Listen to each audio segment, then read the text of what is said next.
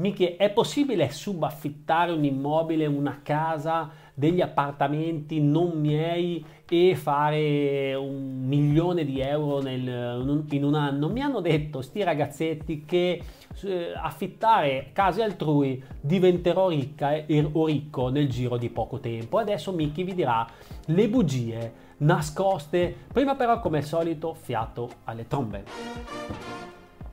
Bene. Le abbiamo, abbia, sì, abbiamo i tecnici, i tecnici sono tornati dopo un mese e mezzo di vacanza, hanno deciso di rientrare e di aiutarci. Allora, che cosa accade? Molti di voi hanno i denti di fuori perché hanno più volte cercato di dar di morso a Michi, perché sono arrabbiati con Michi, io dico cose di qua e dici cose di là e te non capisci e te non sai una mazza. E certo, voi ascoltate sicuramente i ragazzetti, quelli teorici che hanno sì e no due anni di esperienza, e vi fate incantare perché hanno qualche eh, villa in affitto che vi mostrano Eh, questa, questa baldoria, questa, questa ricchezza, e o oh, sono in macchina o sono in aereo e voi naturalmente ci cascate come i peri. Vabbè, al di là di tutto, cari signori, allora eh, che cosa che cosa accade con, queste, con questi immobili? Michi è quasi trenta anni che fa questo mestiere, di acqua sotto i ponti ne ha vista davvero davvero tanta.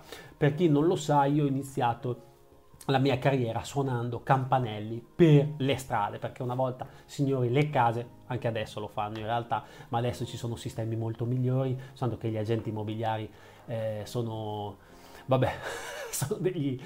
eh, e quindi non sanno come fare, continuano ad andare a suonare i campanelli. E, e quindi eh, le case si cercavano in questo modo, le case da vendere o da affittare,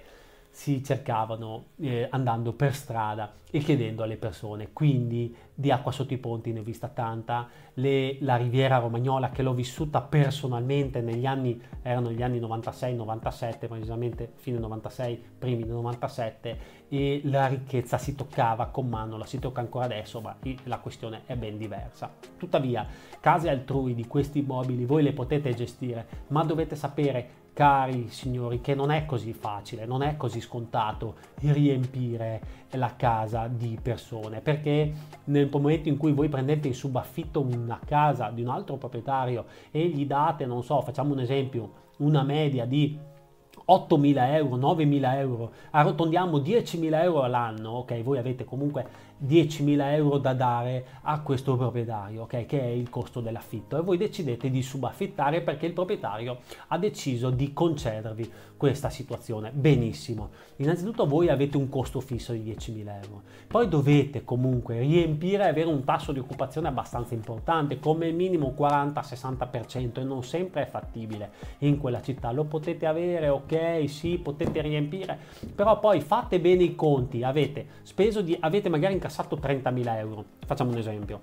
trentamila euro, diecimila euro glieli avete dati al proprietario, glieli dovete dare, poi avete acqua, luce, gas da pagare, ok, benissimo, poi dovete pagare perché siete incapaci di disintermediare da Booking e da Airbnb, ok, perché bisogna anche essere capaci a disintermediare, lì ci sono dei segreti, ci sono delle strategie da applicare, quindi voi siete eh, praticamente presi per il collo e siete succubi di queste piattaforme che vi portano clienti, quindi decidete di fare quel lavoro esclusivamente su queste due piattaforme senza conoscere che c'è un mondo lì fuori che si può fare completamente differente, ma non è questo il video che vi spiega questo. E quindi diecimila euro al proprietario, poi dovete togliere almeno una media del quindici per cento tra Booking e Airbnb, ok? Poi dovete dare allo Stato il ventuno per cento, perché siete in cedolare secca, il ventuno per cento, togliete acqua, luce, gas, spese varie ed eventuali, benzina, corsi eh, che avete pagato e vi siete fatti imbarbagliare dei corsi,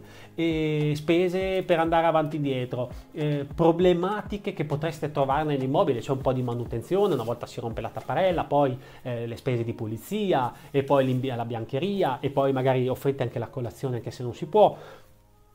scusate il rottino della mia bevanda, può succedere. E allora E quindi avete tutte queste spese, andate a vedere in fin dei conti se andavate a fare il dipendente era meglio. Con tutto rispetto, io non faccio il dipendente, io sono libero professionista da una vita, non ho mai fatto il dipendente se non all'inizio, quando ho iniziato la mia meravigliosa carriera che ero un ragazzetto, ero un magrettino, giravo con un Geo, ve lo ricordate il Geo della Peugeot? Giravo quello perché non avevo un franco, davvero, venivo dalla mia città natale, Carle, in realtà avevo dei soldi, avevo mi sembra sei o sette milioni delle vecchie lire, me le ero messe da parte nella stagione estiva, poi per incapacità, perché i soldi, anche la gestione dei soldi, signori, che voi non avete, voi non avete la gestione dei soldi e quindi mh, vi scivoleranno via tutti i soldi che arrivano. A me mi sono arrivati centinaia di migliaia, centinaia di migliaia, avrei un milione di euro in più in banca a quest'ora e quindi mi sono scivolato, ho fatto degli errori anche fiscali, non mi imbarazzo assolutamente a dirlo, quindi per incapacità, limiti mentali dovuti alla mente inconscia che mi portava verso strade sbagliate, che non stiamo qui a parlare. Quindi tutte queste variabili che influiscono sulla vostra vita, in fin dei conti voi fate i conti alla fine dell'anno, mica non mi è rimasto niente, quindi se schiacciavo il bottone in fabbrica e mi davano millequattrocento euro per schiacciare il bottone, con le ferie pagate tredicesima, quattordicesima era meglio. Sì, lo so che eh, potrebbe essere da una parte meglio, qualcun altro dice assolutamente io voglio fare il lavoro da indipendente, non voglio nessuno che mi dica quello che devo fare, mi accontento di milleduecento, millequattrocento, mille euro al, al mese. Poi in fin dei conti è quello, quindi però calcolate bene il rischio, ne valsa veramente la pena, quanto state impazzendo, quante state correndo. Quindi tutto questo messo sul piatto, valutatelo con attenzione. In realtà i eh, risultati possono essere anche due volte, tre volte maggiori, però ci vuole una mente inconscia programmata in un certo modo, ci vuole una strategia di marketing specifica, ci vuole un mentore che vi aiuti e vi sostenga, perché ci saranno momenti difficilissimi che voi dovrete affrontare, avete capito? Perché eh, gestire immobili altrui, cioè che non sono i vostri, con tutte le problematiche che comunque ci va dietro un immobile, che non le conoscete adesso,